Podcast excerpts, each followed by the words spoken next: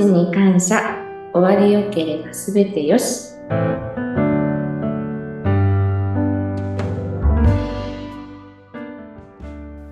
こんにちは、東美の角田千恵美です。よろしくお願いいたします。こんにちは、インタビュアーの山口智子です。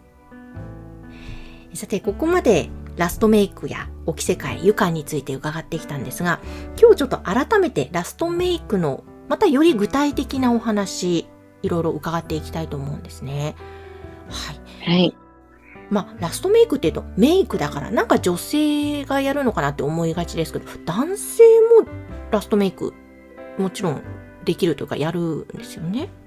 はい、やります。うんうん、あのー、これはメイクというふうに名前がついてしまっているので、うん、あれっていうふうに少しこう違和感を覚える男性の方もいらっしゃるかもしれないんですけれども、あのー、メイクというのはやっぱり整えるということなので、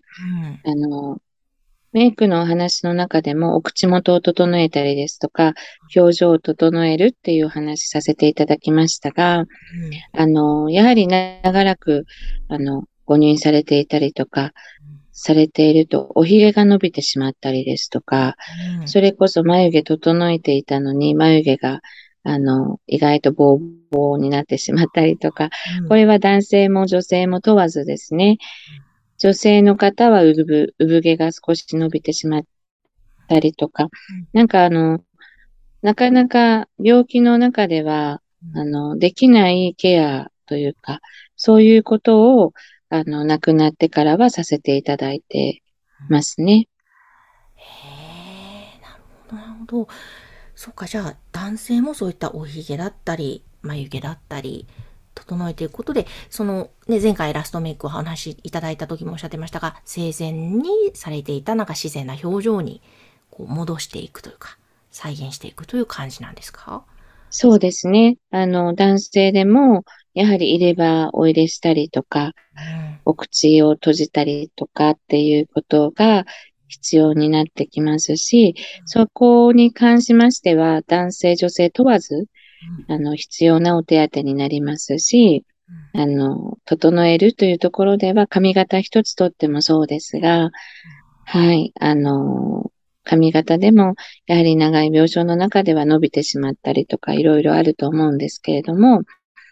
あのおひげを当たって、そして眉毛も整えて、うん、そしてあの髪型も整えていくと、うん、あのその病床の頃の姿がどんどんなくなって元気な生前の頃の姿にあの戻っていらっしゃるので、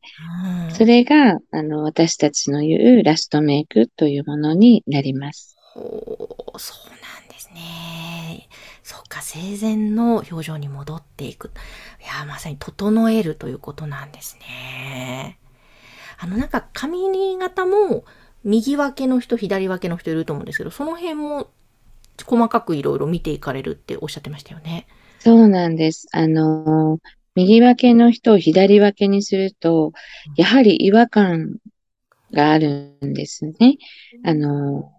私たちはその方を知っているわけではないんですけれども、亡くなってからのご縁なのにもかかわらず、なんかちょっと違和感だねっていうところが、あの、亡くなった方から教えていただく、あの、メッセージだったりするんだなっていうのは、の常々思っております。へー。なんか、もちろん言葉で意思疎通は交わせないけれども、そういう亡くなった方から感じるメッセージというのは至るところであるんですか？そうですね。あの、笑われてしまうかもしれませんけれども、あの、今ちょっと笑ってたねとか、うん、あれこれちょっと違うのかもしれないねっていう、そんな表情に感じられる、あの、節々は私たちの中ではあります。へー。いや、なんか不思議。それは、特殊な能力とかそういうことではなくて、もう本当に何か感じるということなわけですね、はい、やりながら。そうですね。私は別にあの超能力なん、そういう霊感があるとかそういうことではないですし、脳幹視がそういうものをあのあるということではないんですけれども、ただやはり感じるというところは、あの、あるのではないかなっていうふうに。ただ、そこには、あの、あの物ではない人っていう、もうこの亡くなった人も、なおその人であるっていうところを、私たちはあの大事にしているので、そこから感じられるところなのかもしれませんね。いやー、それは本当、しめさんはじめ当備のね、皆さんがそこを大切にしているからこそなんだろうなと思って、もちろんいろんな会社さんあって、それぞれ大切にしているところあると思いますけども、うん、いやなんかお話伺ってるともう、そういうちみさんのところにお願いしたいなって思いますね。ありがとうございます。でも、あの、多くの納棺師さんはそんな思いできっとされてるんじゃないかな。もっと強い思いの方もいらっしゃると思いますし、うん、私たちも、あの、そこは本当に大事にさせていただいてますし、あの、個人様を、あの、整えるときに、私たち、あの、みんなで囲みながらいろいろ相談して、整えるときがあるんですけど、ああかな、こうかなっていうふうにみんなでその人のことを話しているときが、とてもこう、喜んでいらっしゃるように見えたりします。ですね、うん。でもあれですよ。一番に嬉しそうだなっていうふうに思うのは、あの、今日、お通夜で、あの、ご出発されるときに、はい、あの、一番嬉しそうですよね。あの、今日ご家族に会えるっていうときが、一番嬉しそうにして出発されるなっていうふうに感じます。へー、あ、そうなんですね。なんか息はもうしていなくても、なんていうか、ね、体はもうそのもう死を迎えているかもしれないけども、何か見えない魂といいますか、何かそういうものってやっぱ、うん、きっとあるんだろうなってなんか感じさせられるエピソードですよね。いろいろ。そうですね。あのー。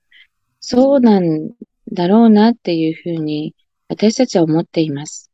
あの、宗教ごとでは四十九日とか仏教の話ではありますけれども、四十九日の間はこの辺りにいて、みんなのこと見てるよとか、そんなお話ありますけど、本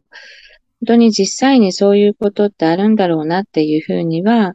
あの、時折感じさせていただくことがあるので、実際のところはわからないですけど、でも私たちはその、魂というかそういうことがあって、あの、亡くなった人はなおまだそこに、あの、心があるのであろうというところで、あの、接、接するということをさせていただいているので、うん、あの、信じてやまないっていうところですかね。いや、本当になんか、尊いお仕事ですよね。うん、いやなんかあの東美さんのところではいろんなね若いスタッフも結構いらっしゃるわけなんですけども、はい、随時例えばそういう働く方、従業員、スタッフというのは募集もされているんですか？はい、今あの一生懸命研修してくれているスタッフがいますけれども、あの随時ですね、の必要な方は募集させていただいてます。うん、はい。なんかというのもね、ここまでのいろんなお話を伺いながら、なんかもっとこういうお仕事ってなかなかこう具体的な話とか思いの部分ってそこまでそんなに知られていることってまだまだないのではないかなってちょっとふと思ったので、こういうことを知っていただいて、あ、素晴らしいお仕事なんだな、あ、僕も私もちょっとやってみたいみたいな方がまた増えるとそれも素敵なことだなってちょっと思いました。はい、うん、なのでぜひねそういった採用に関してもですけども、もちろんラストメイクや床についてぜひちょっとお問い合わせしたいなという方いらっしゃいましたら、この番組の概要欄にホームページの ユーアールエル を掲載しておりますので、ぜひこちらからお寄せください。はい、は